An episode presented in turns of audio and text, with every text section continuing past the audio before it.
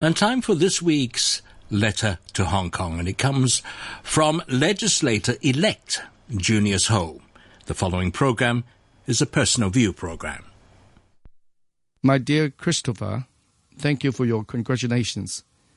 You asked your father how he feels now that he has been elected to the Legislative Council of Hong Kong. I'll tell you, son, I have a very mixed feeling. I feel proud, and yet at the same time, I feel humble. I also feel an immense sense of vocation. I'm proud of the electoral system we have in Hong Kong, where voters are free to elect whom they consider fit to have a seat in this lawmaking body. And I'm proud that there are so many who consider me fitting. What makes me feel humble is the realization that, however hard and well one may work, it is one's fellow citizens who have the democratic power to put him or her in the august chamber. They voted for me because they believe in me and they trust me to honor my promise to serve them and in the best interest of the community. And so from now on, I have a strong vocation, a clear mission, a task to perform, and a promise to fulfill. To borrow from Charles Dickens, this is the best of times, and this is the worst of times. It is the age of wisdom, and it is the age of foolishness. I, to some people, Hong Kong is now in the winter of despair, but I shall do my best to see that it is going to be the spring of hope. I was trained as a lawyer and have been practicing as a lawyer for years serving the public and in the interest of justice. The obvious issue for me to focus on is naturally the maintenance of law and order. The rule of law is a core value we must continue to uphold in ensuring that the people of Hong Kong will have the full protection under the law, I would want to deter the abuse of our legal system and that of the existing legal aid regime. I shall examine with a critical and analytical mind all the proposed legislations that come my way in my new capacity as a legislator. I'm confident of performing this task, and I'm prepared to share my knowledge and experience with my fellow members. As I have promised in my election platform, my unwavering aim is to assist the government to improve the quality of people's livelihood. I shall seek a feasible cooperation formula in promoting Hong Kong in the Pearl River Delta with a view to securing more job opportunities, making more room for business developments for the young and the middle class. Eco friendly industries and high quality farming should also receive positive attention from the government. I treasure the democratic system we now enjoy and will give it full support. Of course, we shall endeavor to improve it. However, our energy should not be squandered on shouting political slogans and squatting the public highways and byways. The building of a better Hong Kong is through sheer hard work and effective communication with those in government and also people from all walks of life. This brings me to the stark political reality, and that is I cannot work like the Lone Ranger inside the legislative chambers. I need to create a good working relationship with other legislative council members. This calls for openness, impartiality, and also patience. Above all, it requires negotiation skills.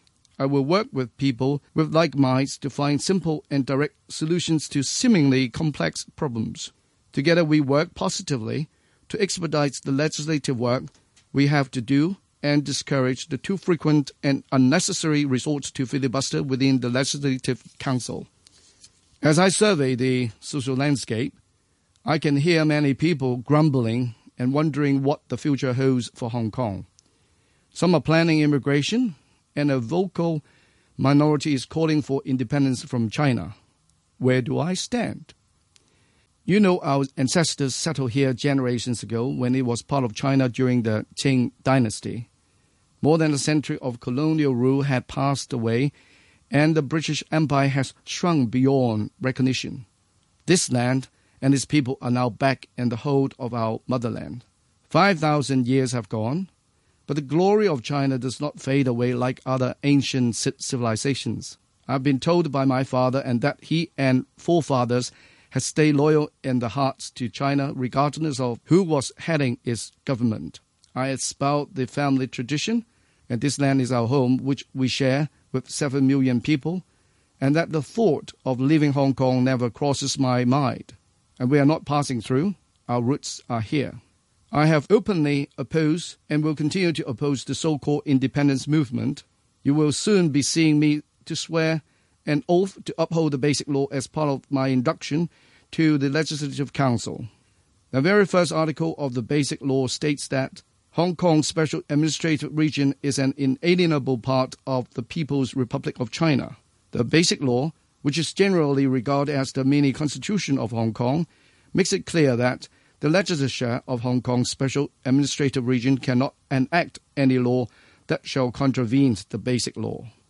Anyone who swears allegiance to the basic law while harboring an intent to later advocate for the independence of Hong Kong commits a perjury. Do you still remember when you were a young kid? Together we sang the Chinese song, The Descendants of the Dragon. And the lyrics We have black eyes, black hair, yellow skin, and are forever the descendants of the dragon. You're studying overseas, but don't ever forget your Chinese roots. In the days to come, you may see me labeled as a pro China by some of the media. If that happens, my dear Christopher, I shall wear that label with a sense of honor. If I don't support China, which country should I be supporting? Of course, my immediate duty is to serve the people of Hong Kong but I can't see any real conflict. I firmly believe that whatever works best for Hong Kong within the framework of the basic law must be good for China as a whole and will have China's support.